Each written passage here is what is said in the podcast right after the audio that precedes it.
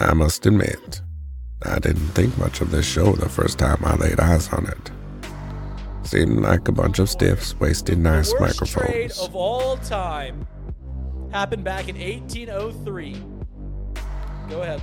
Napoleon Bonaparte traded the Louisiana Purchase for three million dollars. Napoleon, what happened? Uh, half the country for three million dollars. You can't even get Tucker Barnhart for three million dollars. Then I came to realize anymore. These guys are funny. And Justin Fields have identical stats the last five weeks about throwing the football. This guy, okay, and folks, is a fidget spinner. And some of the best spare. gamblers I've come to know. If you're betting on U S C and or T C U, let it be known, you are a square.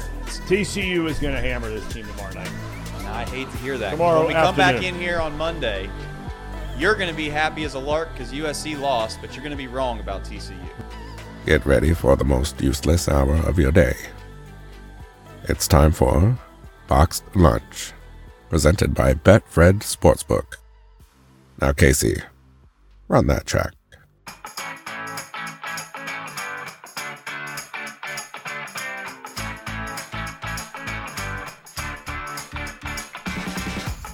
This is copyright free. Yep, copyright free. Copyright free. You know, uh,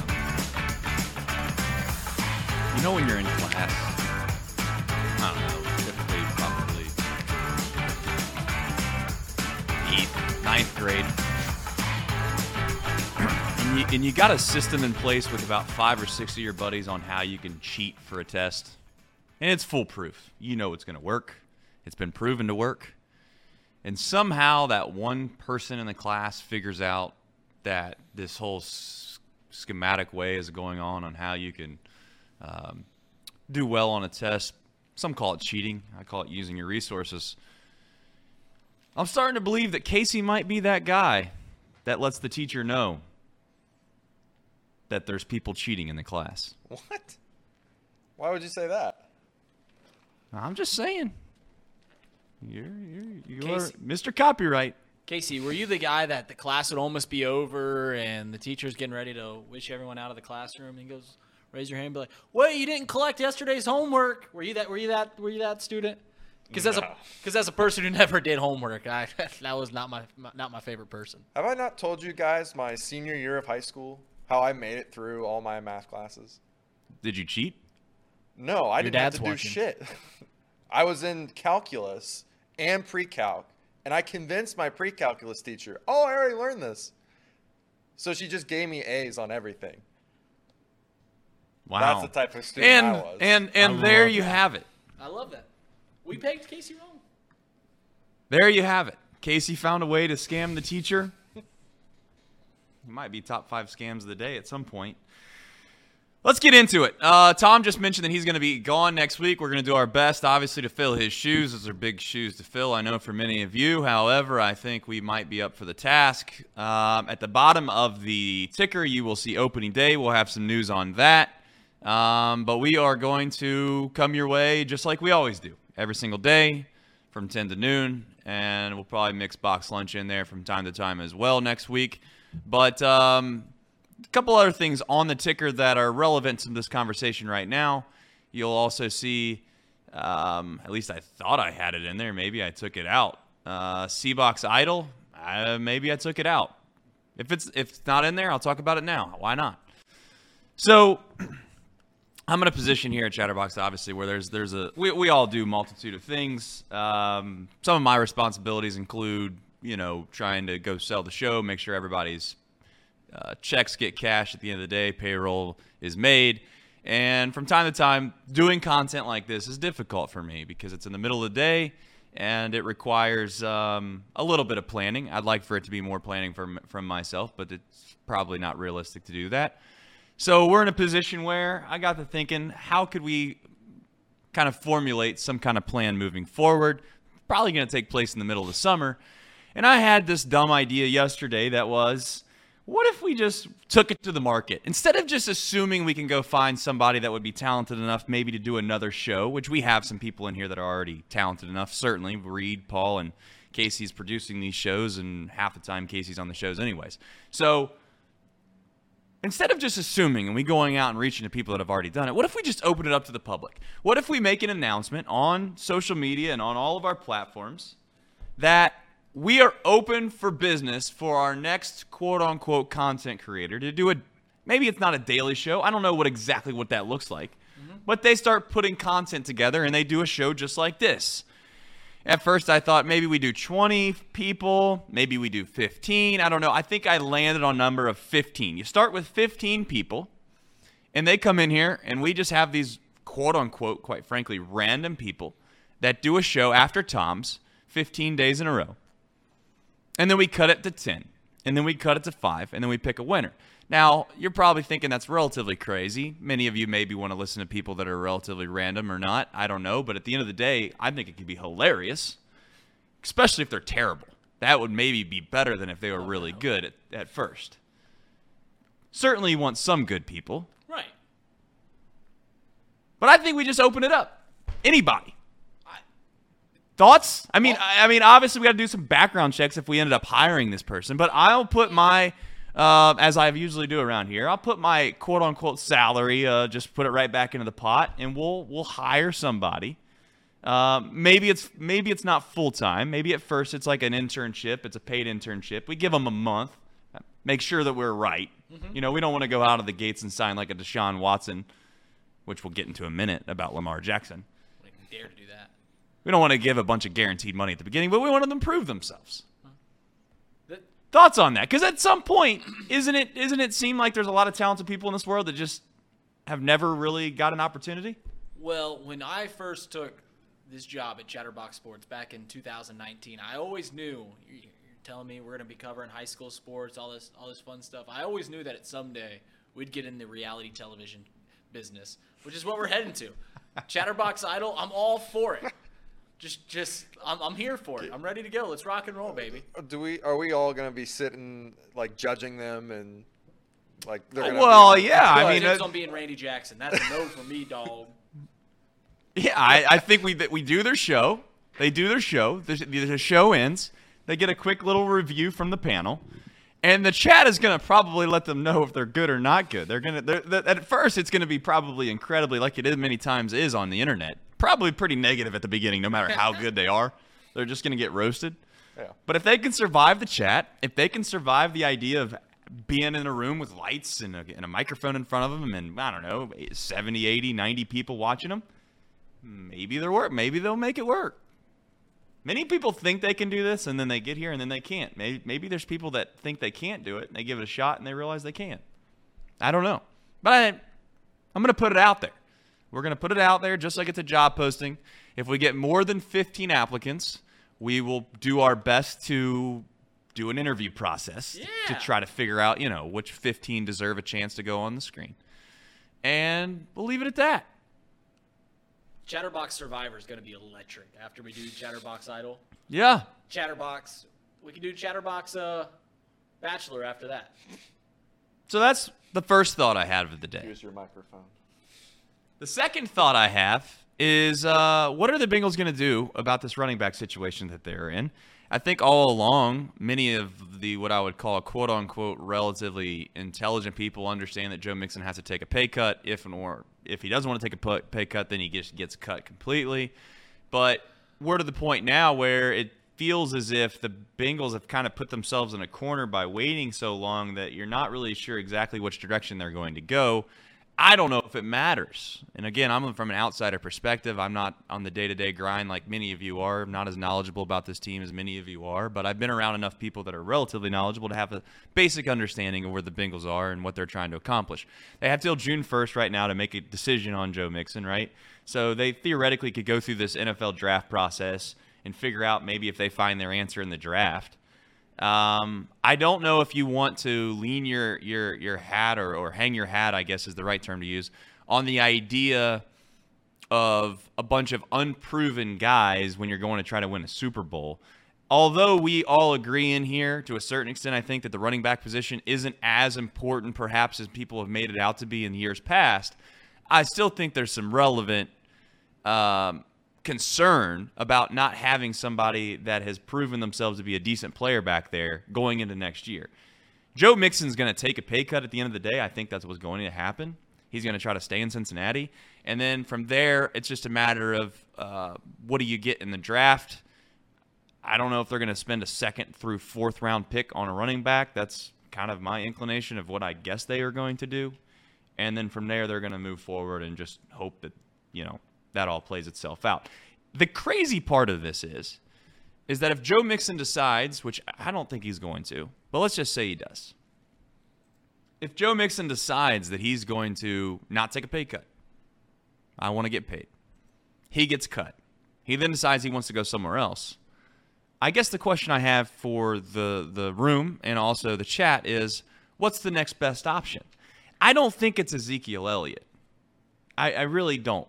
And here's where I'm at with Zeke, and here's where I'm at with Mixon to a small extent is, they've already slightly proven that when they play on a championship team, both of those key decision makers, whether it be the head coach, I'm assuming it's the head coach. I, I wouldn't assume it's the player personnel or, or a general manager, although in Dallas, don't believe that's a thing.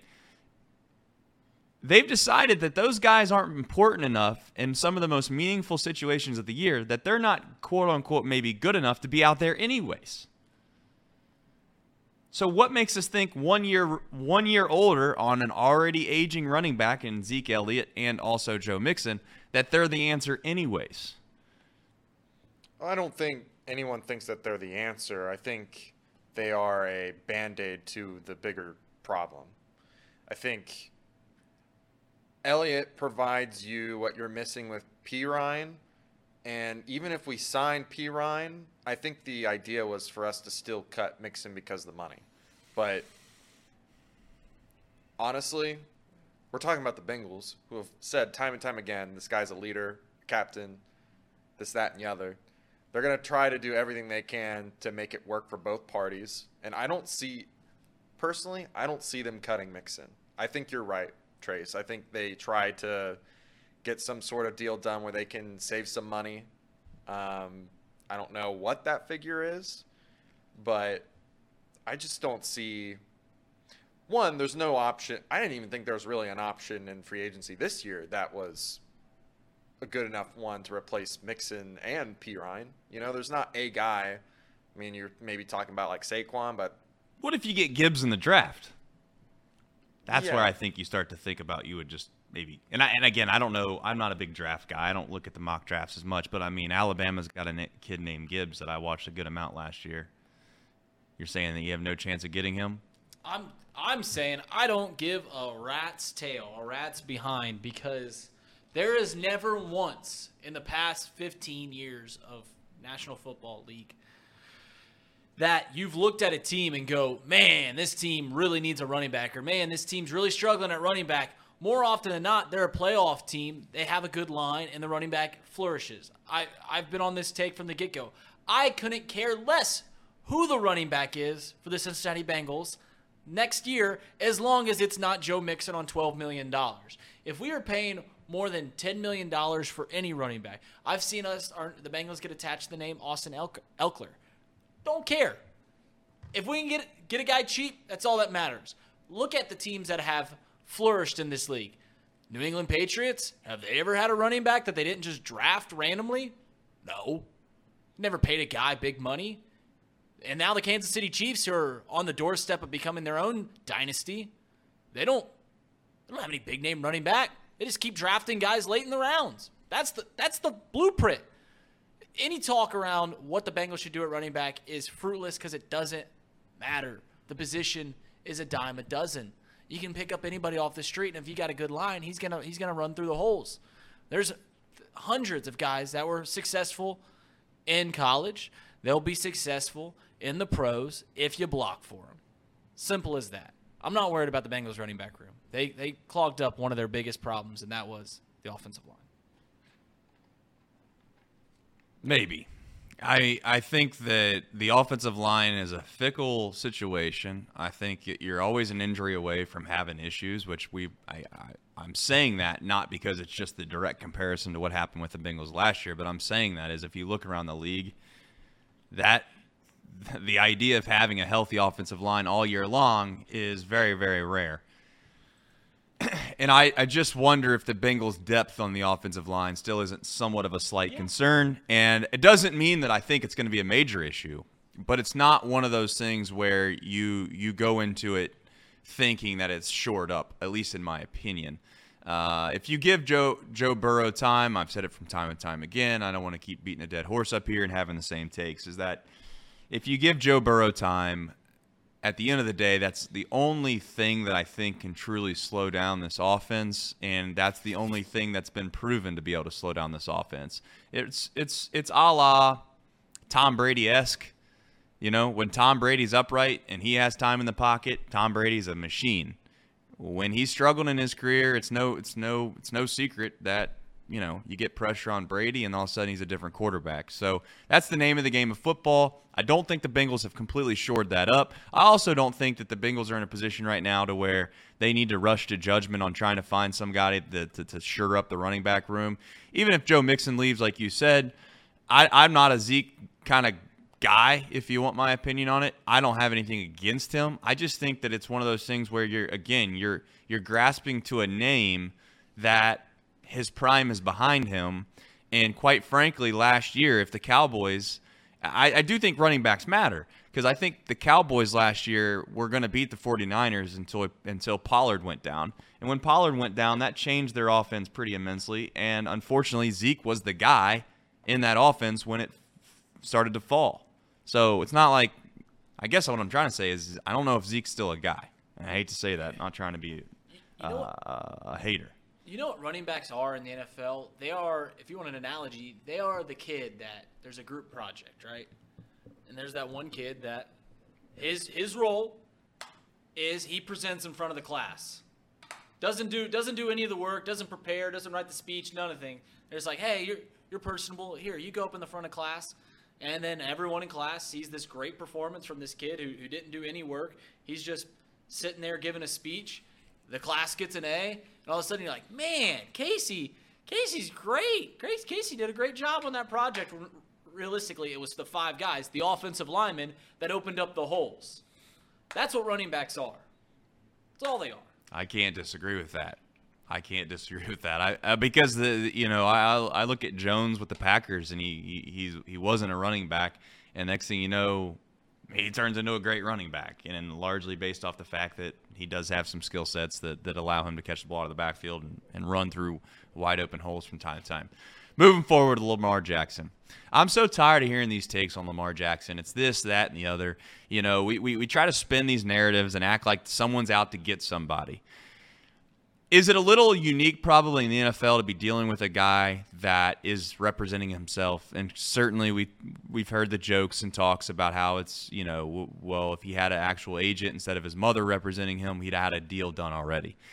I don't, maybe I'm naive. Maybe I'm, maybe I'm just uh, heads completely in the sand here.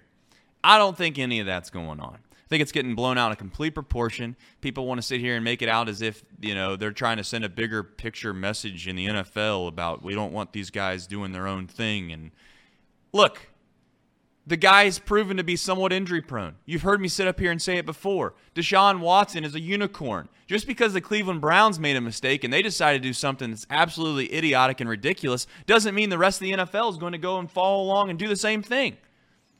Just because one person in the neighborhood got their house sold for for two million dollars when everyone else is, uh, was was was rushing to judgment and trying to get a house at the and the timing of the market was perfect, doesn't mean six months later or a year later that everyone else's in the neighborhood's house is going to sell for a million dollars. That's not how this works. Lamar Jackson really hasn't, quite frankly, proven that he can take a team and win a Super Bowl either. It's not like the guy is Tom Brady. Is he good? Yes. I would argue that he's great. But your best ability is availability.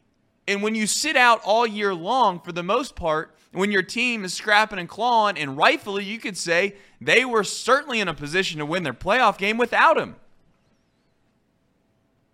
So if you're if you're the, the franchise of the Ravens, are you going to try to invest that much money and that much quote-unquote resources and that big that big of a slice of the pie towards somebody that you're not sure, one, is going to stay healthy, two, can continue to play at the level that he has proven to be able to play at in years prior, and three, are there not guys in that locker room that might have a little bit of resentment towards the guy that decided that he might not want to play in a big, meaningful game? You add all three of those things up, and hello, it's not hard to figure out exactly why they might not want to do that. And it's got nothing to do with his mom. It's got nothing to do with who he is and what he's trying to accomplish. If he wanted to come to the table and have a fair deal, he would one hundred percent get a deal done. This isn't about anything other than that. And sure, if you want to spin it some other narrative, and these big networks like to do that because they want to turn it into some big old talking point that's not there, then go ahead. I'm not doing that, though. And it's it, we're getting closer and closer and closer on this thing becoming a story of something that really will perturb me and irritate me when it's not that at all. And you know where I'm going with this, and I don't even want to get into it because it's not what it's about. It's not about any kind of status. It's not about his race. It's not about his, his mother. It's not about any of those things. It's simply about the economics of the N F L and the ownership groups that are in the N F L deciding that the Deshaun Watson thing is not something they're going to do for their specific organization. There's not closed-door meetings going on saying, hey, we're going to need to blackball Lamar Jackson. They're not doing that. What they are doing is they're looking at all of the variables that exist here, and they're asking themselves, do I want to sign up for that? And the answer is simply no. Because at the end of the day, the goal is to win a Super Bowl. And quite frankly, I've said this on this, this, this, whatever you want to call this, this show many times. If the first thing that you bring up about a quarterback is their legs, then I would be very concerned about investing franchise, quote-unquote, guy, money, and years towards it. Because in my opinion, it's yet to be proven that that style of quarterback can win the Super Bowl. Let's not act like Lamar Jackson doesn't have a great team around him either. Let's not act like they don't have a great defense. Let's not act like it's just all of Lamar Jackson, and that's why the Ravens have been successful. Yes, he is good. Yes, he is better than Huntley. Yes, he's better than probably half of the options in the N F L. But we're not talking about that right now. We're talking about what does this look like four, five, six years from now. That's what this conversation is about. It's not about whether or not they have the best chance to win next year. It's about whether they have the best chance to win in three or four or five years from now. That's what this is ultimately coming down to. And I don't know if your guys' take is different than mine, but at the end of the day, I don't want to sit here and make this story out something other than just the fact that Deshaun Watson's contract is a congratulations to Deshaun. But it's not, it's not going to be privy to anyone else in the league ever again. Maybe outside of like Joe Burrow, if we're being completely honest. Because Joe Burrow, I think, and he's in a position where he could go to the table and ask for that. But you know what Joe Burrow has done? He's proven that he can literally win a Super Bowl. With every disadvantage that he could possibly have in regards to his offensive line. Now, he's got weapons. I'm not saying he's not. He's had a good defense to play off of. I'm not saying he hasn't. But do you feel like the story is starting to spin out of control and being made out more than it is? I don't think that this is anything more than, as you alluded to, you hit the analogy right on the head with uh, selling houses in your neighborhood. It, this isn't anything more than just a mistaken value of what Lamar Jackson values himself as. Listen, if there, there's not six or seven quarterbacks you'd rather have quarterback your team right now than Lamar Jackson. When he's on the field, he is M V P caliber. He's fantastic. He hasn't been on the field a lot recently, but still, it's just the fact that Deshaun Watson's contract has messed up the market, the quarterback market. So, so you can't even fathom it, right? And leave it to the to the Browns to be so mismanaged that their cancerous is ruining other teams in the league because of how bad they are at managing their own yeah, they, franchise. They stink. They stink. And it is Lamar Jackson who deserves one hundred fifty million dollars. He, he deserves a payday. He doesn't deserve two hundred fifty or whatever Deshaun Watson got got guaranteed. Really, no quarterback does. Truly. This is a league that doesn't give guaranteed money. The Browns set a precedent that was so dumb, so beyond what had been given. They went above and beyond the market. And like like Trace said, you're sitting around, you're sitting in your home, and you check Zillow, and you look down the street, and you're like, wow, that house went for half a million dollars. I thought our house was worth like three hundred fifty. Well, our house has a pool. Their house has a pool. Our house has a finished base, uh, finished basement. There it is too. We should we should go list our house for half a million dollars. See what happens. People look at you and you're like, what? What are you offered? What? That's crazy. You're like, no, no, no, no, no. Someone down the street did it. It's the exact same thing. That's all Lamar Jackson is. It's just a mistaken value appraisal of Lamar Jackson. That's all it is. Nothing more.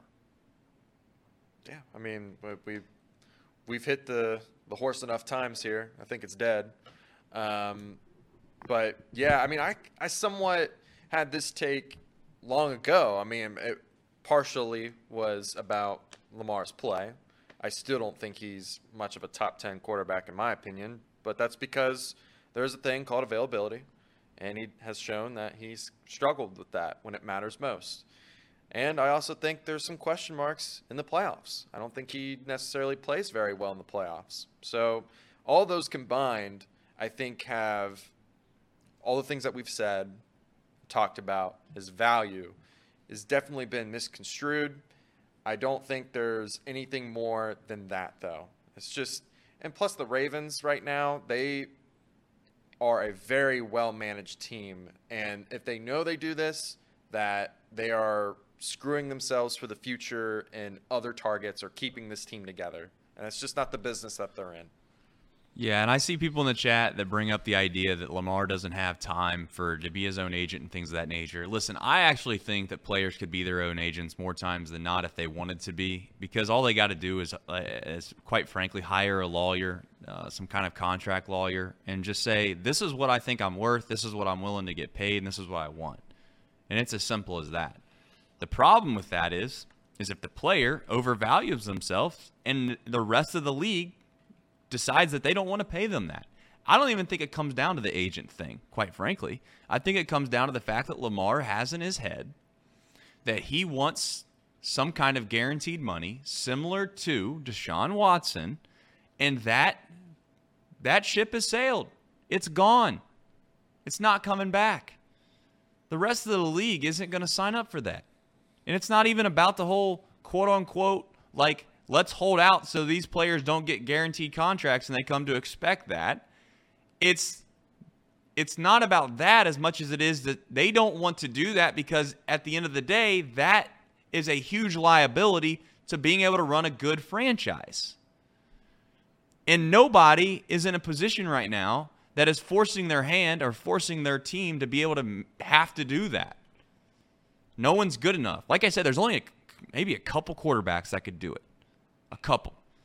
Aaron Rodgers did it to the Packers, and Joe Burrow could do it to the Bengals, and I'm sure I'm missing a few. But there's only like maybe two or three guys in the league that can that can genuinely go in there and say, I guarantee I need this guaranteed or I'm not coming back, and the rest of the league might offer it. There's not many, if any. Mick Cronin. Uh, I've been a Mick Cronin hater uh, before in my life. In fact, I couldn't stand the guy when he was at U C, if we're being quite frank. I thought he was a baby, thought he yelled at his guys all the time. And I thought that he would make excuses from time to time when in reality, you know, I thought he should probably start pulling the thumb instead of pointing the finger. As time grew on, Mick left. He went to U C L A. Um, I didn't think he'd be successful at U C L A, if we're being quite frank. And I'm I'm going to stay up here and say that obviously I was completely wrong on Mick Cronin. I I found myself last night, and even the year before when he made his Final Four run, starting to actually respect what he's done and respect the job that he's done, and maybe start to think, or, or quite frankly, put myself in a position where I think maybe the circumstances at U C just made it to where he was unable to get the higher level guys that he needed to get to be able to quote unquote go win in the tournament, because that was always the knock that I had on him was, one, his teams couldn't score the basketball, so when they got in a tournament play, They they they were going to play a close game regardless, and then ultimately it ended up to where they couldn't find a way to win. And last night, oddly enough, they did go like nine, ten, eleven minutes without scoring, but I don't really know if I put that on a Mick as much as just guys not being able to make plays and hit shots. I found myself last night, for the first time, actually feeling bad for Mick Cronin, because I think he's put himself in a position where this year he had a team good enough to win the whole thing, the national championship. And he had two guys go down, two guys in the starting lineup go down, to where if those guys were healthy, and let's be honest, every national championship team has to have a good amount of luck to win it, whether that's in the tournament or whether that's throughout the year, and not having in the, the, the health bug, if you will, bite you. And the way that he's lost the last few years in this tournament, in fact, let's go all the way back to how he's lost at U C, if you want to go back to Nevada, Nevada. which I know... which I know some don't. But he's earned my respect, and I actually feel bad for him. Now, I know as a Xavier fan, you're probably not going to say, oh, I feel bad for him. But he's ran into some difficult luck the last few years when it comes to this tournament and the way that they've lost. They've, they lost on a buzzer beater, uh, which rightfully should have put them in the national championship, and then you turn around and they lost the way they lost last night. And uh, you can say whatever you want. It was a, it was a, it was a great shot. But as far as quote-unquote, it was a terrible shot. I mean, I don't know how many times that kid hits a logo three, but for the amount of time that was on the clock and for the, the, the realistic chance of that ball going in, I don't like that shot at all. Now, the kid said in post-game, uh, the post-game interview that they work on that shot all the time. He shoots that shot all the time. Mark Few said that he makes it all the time. I'd like to know what all the time is. Is all the time forty percent? Because I don't think that ball that he shot last night is going in all the time. Um, Mick Cronin was probably a lightning rod for you, Reader, maybe when he was obviously at U C. He's moved on. Has your opinion changed of him at all? I think he certainly became, I've thought of him as a greater coach than I did when he was at U C. At U C, I always thought he was he was the reason that they weren't advancing in the tournament more often than not. And just like when he went to, to U C L A, I you're like, what? Man, Cronin going to U C L A, going to a blue blood? Like, what are you talking about? And he's done a fantastic job. So, yeah, your your opinion of him, or at least mine has, gotten more favorable because you respect a man that goes to U C L A and turns a program that hadn't been very good for about a decade now, turns it around. They go to the Final Four his first year. They go to the Sweet sixteen in back-to-back years now. And they had a national championship-worthy team, as you mentioned, that just had some injuries, had some banged up. But it is funny that the M O for Mick when he was at U C was they can't score. These defensive teams, they're built for March. But last night, Tennessee lost. Last night, U C L A goes eleven minutes. They lead at halftime by thirteen, and they go eleven minutes without scoring. Yeah, it's just it, it's funny. Paul's brought it up all year. People, the the old M O is that you need defense to win in the tournament, but more often than not, it's it's a scoring. It was funny last night. Mick at halftime, they interview him going into halftime. Did you catch that interview? No. He goes, they're like, you got to be really proud of the way your team's playing right now. And he he looked right in the camera and goes, yeah, when they're putting the ball through the hoop, you seem pretty smart. And then of course, as you mentioned, they go eleven straight minutes without scoring. Mick's a great coach. He'll continue to win at U C L A. I don't know if he'll ever win the big one. I thought this team had it. I've had, I picked them to win the big one. I don't know if he ever will. But U C L A will continue to be a contender as long as Mick Cronin's there. I think you could argue they could win the big one if if his guys stay healthy this year. I, I mean, it's hard to argue that they that they wouldn't have had a really good chance because a lot of the things that were missing last night, you could say would have been shored up. The quote unquote things that we're talking about that we're that we're kind of neglecting to to talk about is that, you know, they lost their best defender, arguably the best defender in the country, on their team, and you would. One would like to think they would make a couple point difference. Tonight, you'll find out. I mean, I get the take of the whole offense-defense thing, and certainly throughout the years, I have been on the offensive side of this. However, this year, I do think that Houston could be a little bit of a model for winning a national championship with a defensive-oriented group. However, they can score the ball too. You have to be able to score a little bit. Let's let's let's let's call it is what it is. There's a reason they keep scoring basketball, and it's not because you get stops. It's because you actually put the ball in the hole. San Diego State tonight is a team that I'm telling you is a little bit dangerous. I know many of you might not want to believe that, and you think that Alabama is going to walk right over them, but I, I'm here to tell you, and I've watched a lot of, as you know, I've watched a lot of Mountain West basketball, and they've let me down uh, for the most part. There's one team that hasn't let me down, and that's San Diego State, and I guess I'm going to sit up here and be a stand for San Diego State and say, that's a pretty damn good team. I'm going to warn you. They're not going to be a walkover tonight for Alabama. In fact, it wouldn't shock me in the slightest bit if somehow Alabama were to lose this game. Now, I don't think Alabama's going to lose, but again, going back to what I know and what I've seen, Alabama for sure, uh, if they played ten times, I think Alabama would win maybe seven or eight of them. I don't think it's like a nine out of ten thing. I don't think it's like, oh, Alabama beats them nineteen out of twenty times. That's not, a, there's no way that's a thing. So, Uh, again, before we just write off these defensive-oriented teams, let's wait to see what happens tonight. Let's see what happens tonight. Uh, San Diego State and Houston might have a word. Uh, let's jump into Xavier. Xavier plus Casey. Um, I was thinking about this last night, and I'm not trying to bring bad vibes to the program at all. I think I, I actually oh, no. put money on Xavier to win this game tonight. Oh, nice. So you didn't get, you didn't swear it off completely. No, but okay. Kansas City this year has not been the best place for Cincinnati teams to go to try to win a championship. And I'm just hopeful that Paul's experience will maybe be different than ours. However, it wouldn't shock me in the slightest. And Xavier's not supposed to go to the Final Four. Let's start with that. Right. That's that's that's number one. Xavier's probably in a position now where we talked about it in this room, and Paul has said time to time again, the disappointment would have been if they didn't make the Sweet sixteen. I'm not saying the season's over by any means. Listen, you might think I'm crazy for saying this too. If Xavier catches lightning in a bottle, they can win the whole thing. There's only a few teams that can't win the whole thing left. If you want to go through them, I think it's relatively simple. I don't think Kansas State can win the whole thing, quite frankly. And I don't think Princeton can win the whole thing, quite frankly. And I don't think San Diego State can win the whole thing, quite F A U. Frankly. Outside of that, I think F A U can win the whole thing. Damn. I think F A U has been slept on. This team's won like thirty-six games at this point, or whatever it is, thirty-five games. You don't win thirty-five games in the season. Damn right, unless Trace. You're a damn good team, right, Reed? Uh, right. We need to stop disrespecting teams in this tournament that come into them because they play in a bad league. Because I'm going to tell you right now, Sean brought up a great point. Conference U S A might be a better league than we thought. In fact, one would argue Conference U S A is a better league than the Mountain West.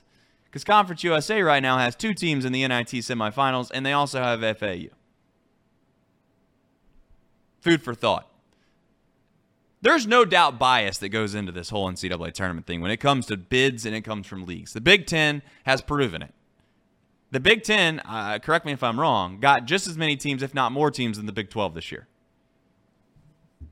Uh, the Big Ten got the most teams. Yeah. So the Big Ten got the most teams in the in, in the tournament this year.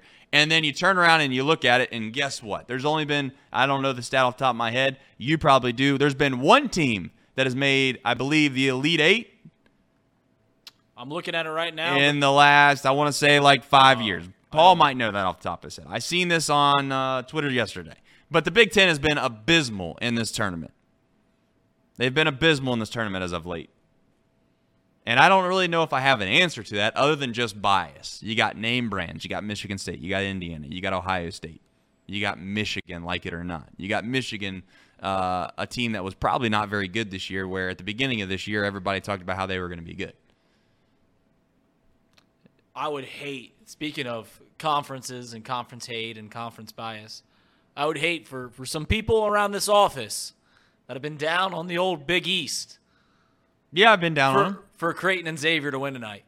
I would hate for three-eighths of the, the final eight teams to be from the Big East. I, and I like that narrative. And listen, the Big East the Big East has done proven their worth this year. They're, they're uh, a respectable basketball conference, right? Uh, but I do love the idea of what, what type of league are you based off of how far your teams get or don't get and what kind of matchups they get and don't get. It's no disrespect to Creighton. Creighton's going to play tonight. They're going to play against a Princeton team who, yes, they did beat Arizona. However, um, great beat Baylor and N C State. Yes, they did. So I would give them, I'll give them their, their flowers for beating, for beating, uh, excuse me, Baylor. at the end of the day, I'm not going to sit here and hate hate on the Big East. I'm not. You can't do that at this point, or else you're just strictly a hater. And and, and truth be told, I've said this before in this office. I don't think I've watched a league more than the Big East this year. And from time to time, you know what the Big East reminds me of? They have teams that are Jekyll and Hyde. Creighton can be as good as anyone in the country, and they can be just as about as bad as anyone in the country from time to time. UConn is the is the about the best example you could use of those those guys. I don't know how UConn goes from, and I don't know who they lost to in the league. That's terrible. But will you use Xavier? We'll use Xavier, for instance. Xavier's a team that loses to DePaul and they lose to Butler, yet I honestly could say that they could win a national championship. So in that league, maybe you could argue that it's just tough because it's an in-league, they're in-league rivals, and it's difficult to win when you're in the league. But the Big East is one of those leagues where at the top of the league, there are some good teams. At the bottom of the league, there are some abysmal teams. And for some reason, the abysmal teams from time to time knock off those top teams, and it makes you wonder if those top teams are as good as they are. Um, did you have some kind of something you're going to pull up? Well, I was just going to just to hammer home the point about UConn and how great they've been other than a three-week stretch this year. They were the number two team in the country going into New Year's Eve. They go to Xavier, go to Cintas Center, they lose. They then lose their next game against Providence.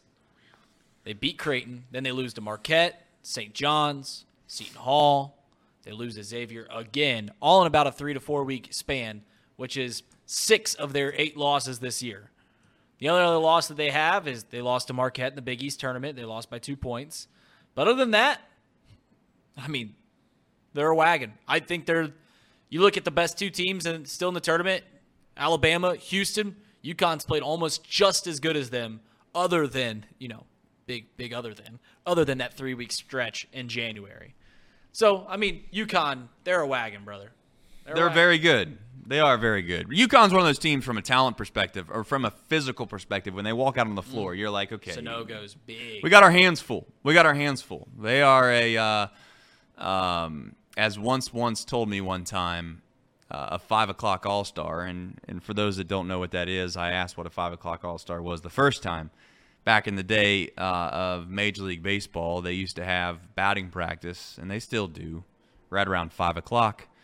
And the term five o'clock All-Star is supposed to prove to a point that they look good before the game starts. And when the game starts, they don't always look the best.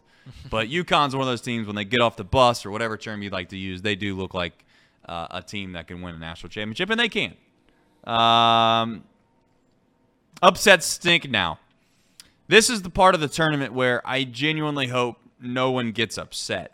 I don't want to see San Diego State win tonight, even though I think they can. I don't want to see Princeton win tonight, even though I think that they can. I don't want to see Miami win.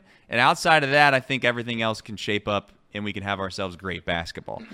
You get yourself into a position where at the beginning of the tournament, you're rooting for all these upsets because it's fun and it's entertaining and it, you just can't fathom or believe that these things are happening.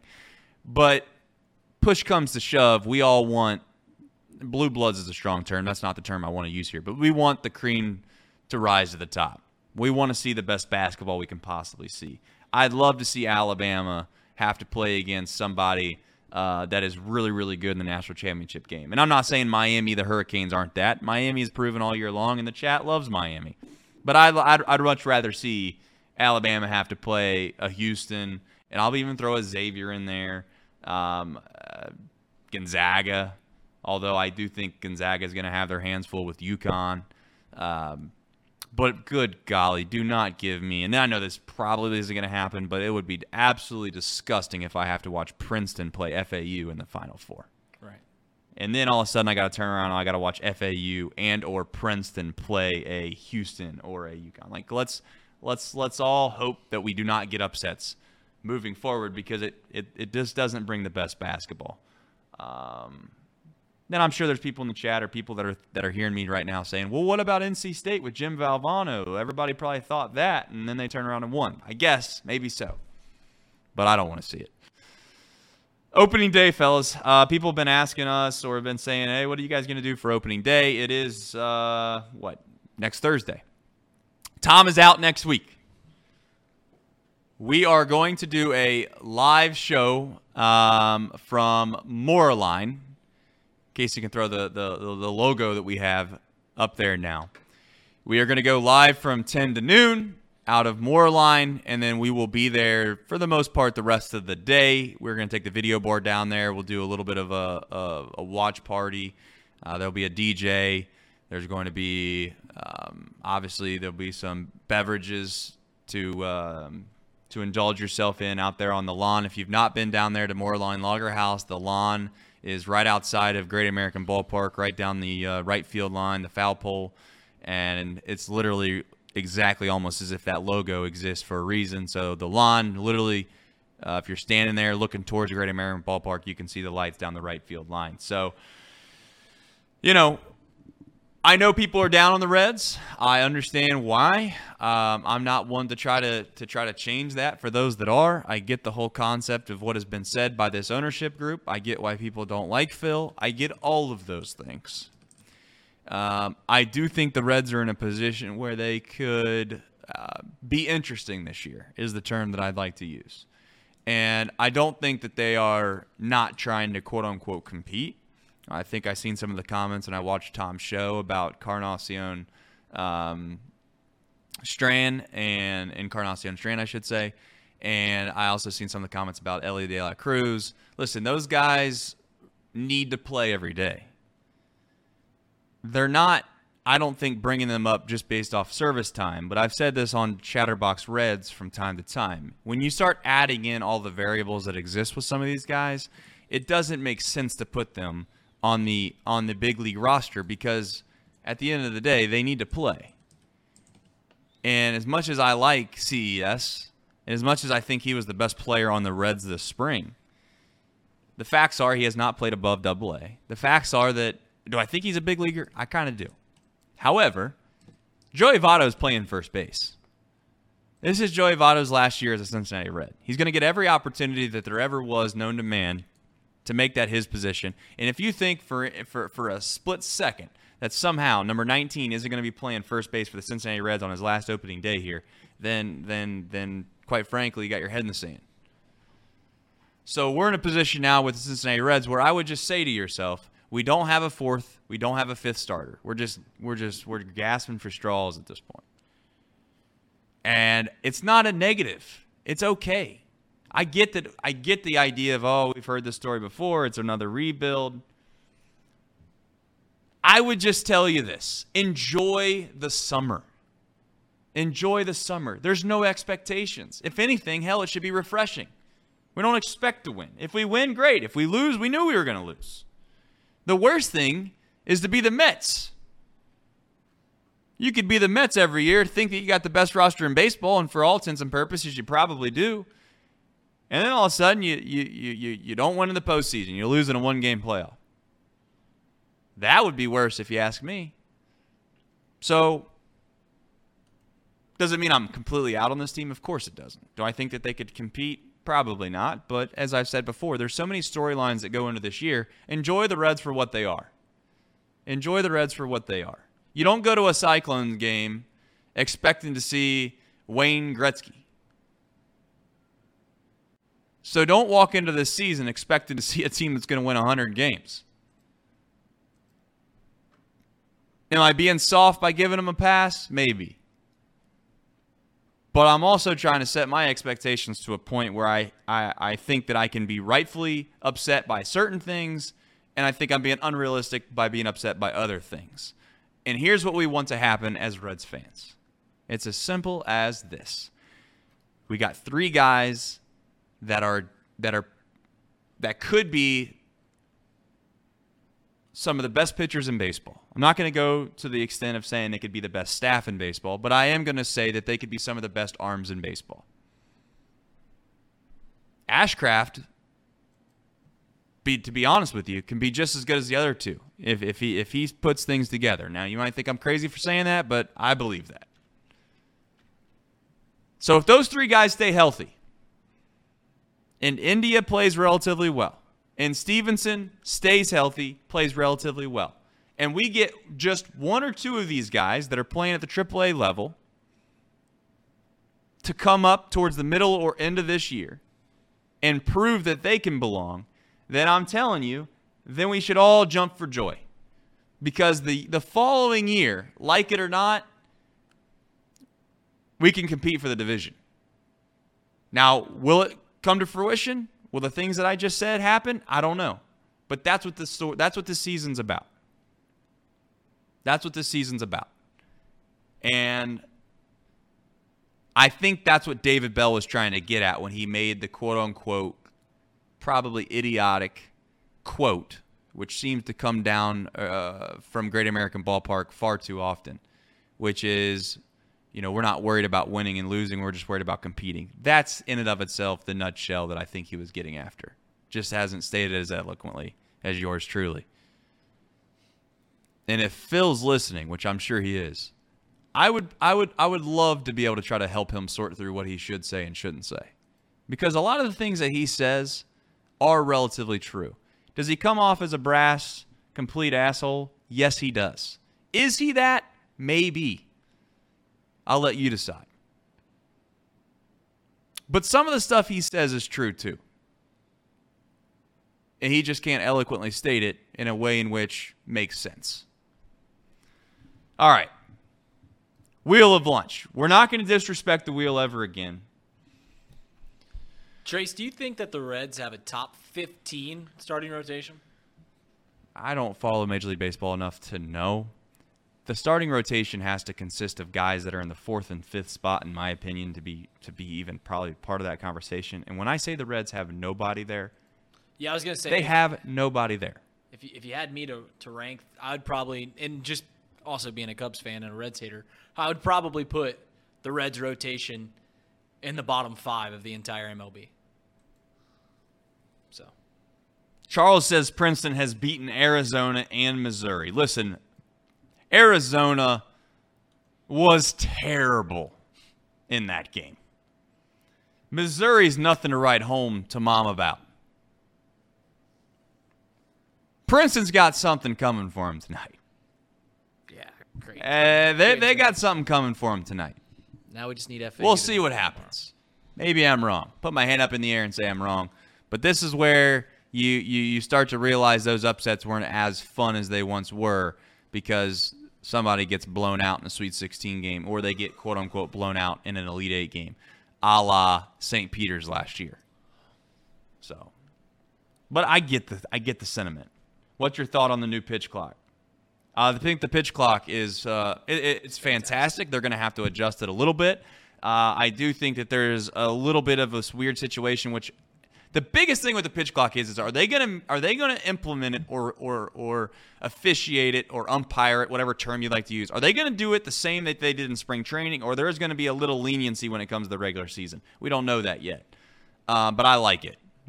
When baseball games are lasting two hours, that is good for the sport. I think it's also good for the the um, the average everyday fan that would like to keep somewhat tabs and watch a game but not watch for three and a half hours. I don't think it takes away from the game hardly at all, outside of a couple of variable times to where if umpires are able to have a little bit of feel, is what I'll use the term as. I just have a little bit of feel. If the guy's literally getting ready to make a pitch and the clock hits zero, just like the play clock in the N F L, where there's that little bit of a buffer window between the play clock hitting zero and the guy snapping the ball, you let the play go. I hope we don't get in a position where we're literally calling time to make a ball call or a strike call on a hitter with fractions of a second difference. Because if the goal is genuinely to speed the game up, and you're doing that a lot and or just in meaningful moments, then you're defeating the purpose. Because the time by the time you make the call and you get back behind the plate and everything resettles and you make the next pitch, it would have been the same as if the pitch was made in the first place. So I guess I'm putting some faith in human beings and making sound judgmental skills, which I don't know if we have that in uh, in umpiring and or refereeing. And I know they have a hard job, but sometimes I wonder what their actual goals are when they're out there. Um, yeah, they're going to use the pitch clock for the postseason. They have to. I mean, the rules are the rules at this point, right? right. So you gotta you gotta get it. You gotta adjust to it. And I think Reed's brought this up a thousand times. In five years from now, this will be a long gone thing. Won't even be thought about. It'll just be a normal, it'll be an expectation. No one's even going to complain about it because they're used to it. Could you imagine the first time they implemented the shot clock in basketball, per se? Could you imagine what it would look like in high school sports if they implemented a shot clock? The first few games and or weeks, people are going to be raising hell about how it's the worst rule in the world. Could you imagine watching a basketball game anymore without a shot clock? I Ten- couldn't. Tennessee would be miserable to watch without a shot clock. They'd be holding that ball for forever. It, it's funny. thirty years ago, people were hated the fact that they were going to put instant replay for uh, for the N F L. They wanted the, the refs to call every play. Can you imagine watching an N F L game without being able to go to a review now? Yeah. It's ridiculous. Um, Alex Wallace asks about opening day. Nick Kirby's going to come down. He's going to be in Kirby. studio. We are going to do a show from there, uh, from, like I said, Moerlein the day of. We're going to try to do our big show for opening day, if you will. The night before is the plan. So we're going to try to line up a bunch of guests, do a show out of the studio, do it the night before opening day, um, because opening day itself from a guest perspective becomes a little more difficult because of a lot of the festivities that are going on, the parade, et cetera, et cetera, et cetera, et cetera. Um, I'm sure, not to say that uh, um, we couldn't do it, I'm sure that if Tom was uh, was here and available, we might be able to try to start pulling some strings that otherwise we don't really want to try to pull without it. Um, but that's the plan right now for opening day, is to try to make a big, big splash show the night prior. Um, Wheel of Lunch. I got to be honest. With today's Wheel of Lunch, Sonic is obviously the main choice for the player known, formerly known as Mouse Cop. Um, you you got to remember... You got to have some fish options. Is Panda on there? It yeah, is. It's on there. Okay. It is Friday. Yeah, we do need have, some fish options for yeah, Reed Mouse. Some, some non, non-meat options. Doesn't have to be fish. All right, so I don't even know if I'm going to McDonald's. Be able to... He loves uh, the filet. Oh, my God. What, what do I need to put on here, then? I, I mean, just just think of anything. I mean, most places, like Penn Station's a no. Uh, Chipotle's a no. Arby's is fine. Jolly's is a no, unfortunately. Put Gina's on there. And, uh, I don't know. Anyone else got some other options?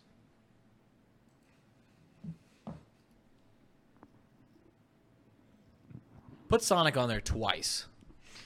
Lure up with some fantastic ideas for baseball to grow the game. I got to say, One I like those. One beam a game. Sean said you can eat Chipotle without meat. He's got a point. They do have rice. They do have tortillas. They do have veggies. You got Sonic on there twice. Oh yeah. Why? We gotta. We're paying, paying reprimations. Paying, pay, okay. Fair enough. Are we ready with this? Uh, as far as how you can apply to this quote unquote personality opportunity, um, Chatterbox Idol. Uh, starting next week on Monday, I will have a job posting, and I will make another big announcement here on the show, and we will have fun with this. We might, we might, we might find the next Colin Cowherd right here. We might. Who knows? Chatterbox Sports. Everett's getting on us.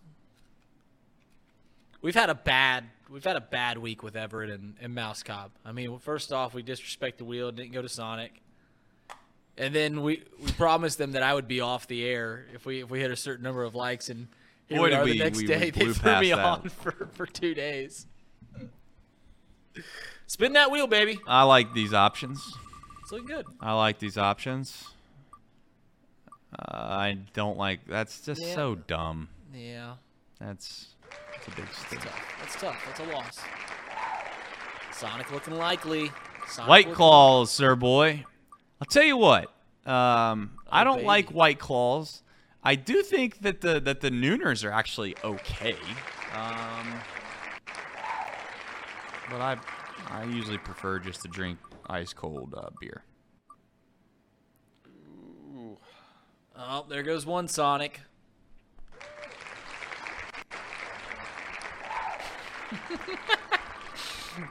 Everett brought up uh, the Nick Scott interview reaction. Remember that, Casey? That yeah, was funny. Casey, what a what what a what a wild thing to put in the chat. Nick Nick Scott interview up next. I, I got a little too. And he too said reaction like two things later. That was my bad. Oh, oh no, man, we put Sonics. two Sonics in there, guys. Oh, it's gonna be the flay. I hate to see it. Oh man, please don't be McDonald's. Filet, filet, filet. Oh my gosh. All right, Casey, do me a favor. Fish. I want you to do me a favor right now. I don't care about the copyright. I'll, I'll I'll buy time for the for the chat to be able to see this. I will I will fill airtime, as they say, if you need me to. I want you to look up the Filet-O-Fish song, and you're gonna end the show with that song. Okay. You know what song I'm talking about? Give me back the Filet-O-Fish. Yes. Give me that fish. Find it. And in the meantime, I want to talk to this audience and tell you that this show was brought to you by Betfred Sportsbook. If you have a gambling problem, call one eight hundred gambler. twenty-one plus in Ohio.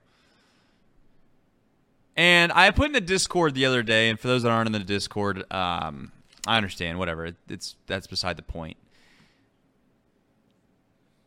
From time to time, I sit around and I wonder, what can we do better? How can we make Chatterbox better? What are things that we could do that would, that would, you know, it's not even about growing. I mean, that's the one thing that people probably think about of Chatterbox. Anytime I hear anyone bring up to me, it's like, how do you guys grow? How do you get bigger and bigger?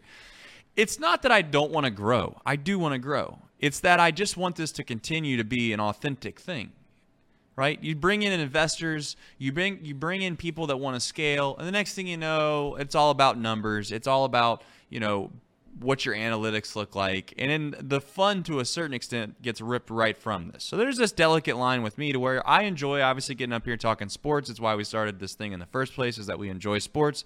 And we thought there was a void relative in Cincinnati when it comes to digital digital media, I guess is the term to use. And I'm just in ho- I'm hopeful that we continue to, to grow and grow and grow, but we do it organically, and it doesn't become this thing to where we have to take on these huge investments. The next thing you know, we got to have, you know, we, we turn into what I would call, quote unquote, a corporate type of company. But I do want to get better. I do want to have different ideas. I do think that there's things that we've tried before that we already know are privy. High school sports is something that's been brought up from time to time. And it doesn't mean it, we, we, listen, we started our company covering high school sports. Are we going to abandon it completely? No. But to be able to run a successful business model with high school sports is very, very tough. We've tried it. It's not easy. To make financials, to make finances make sense, Um, there's not enough people that care specifically about high school sports as an overview. They do care about their specific school. But if we did a thirty-minute show on high school sports, maybe maybe a small percentage of people would like to watch the whole show, but most people would only care about their one school that they that they care about. And inevitably, in a thirty-minute show, that might be two minutes. So it's difficult to do those types of things. Um, but I do think it is smart to try to do one thing. And this is one goal I have. Be interested to see what people think about it. And maybe it's naive to think that we could get to a point and do this. Is I think live is fun. I think people enjoy live content. Yes, we could go and do quote-unquote pre-produced shows and run them and put them on YouTube and all that. However, the the goal, if you will, of mine is hopefully within a few years we have live sports talk about, yes, Cincinnati, but also obviously we have to venture out of Cincinnati a little bit from time to time, just like we do on all our shows now. That maybe it goes from eight to eight live shows. And that's why I bring up this idea of the Idol, because at the end of the day, we're going to continue to add talent. And yes, we'll go after some marquee names from time to time. But I'm going to pump him up just for a second, and hopefully he doesn't ask for a raise. I'm telling you, you can say whatever you want to say. You take our our talent in this office and or people that are outside of this office right now. You take Chatterbox talent and you put us on a network that has been around for one hundred years, and you let us basically have the quote-unquote viewership that they've just maintainably had. I'll put our content up against anybody's. So I'm also not going to sit here and not be naive and just say, listen, we've only been doing this for eight months. Or maybe less than that. I don't know. I'm just telling you, that we have talented people, and it's up it's it's my job to make sure that we utilize that the best of our ability. So hopefully, like I said before, in July we'll make some, I don't want to say major changes, but we'll make some big changes in hopes that we continue to give you guys as good a content as we can. For that, we have to go to one place today. That place is McDonald's, because we respect the wheel. And as respecting the wheel, I can't believe that I get the opportunity to share this as my parting gift to you. Casey, run that track. Give me back that filet fish. Give me that fish. Give me back that filet fish. Give me that fish. What if it were you hanging up on this wall? If it were you in that sandwich, you wouldn't be laughing at all. Any day is a great day for a filet of fish. And right now at McDonald's, you can get two golden delicious sandwiches for only three dollars and thirty-three cents.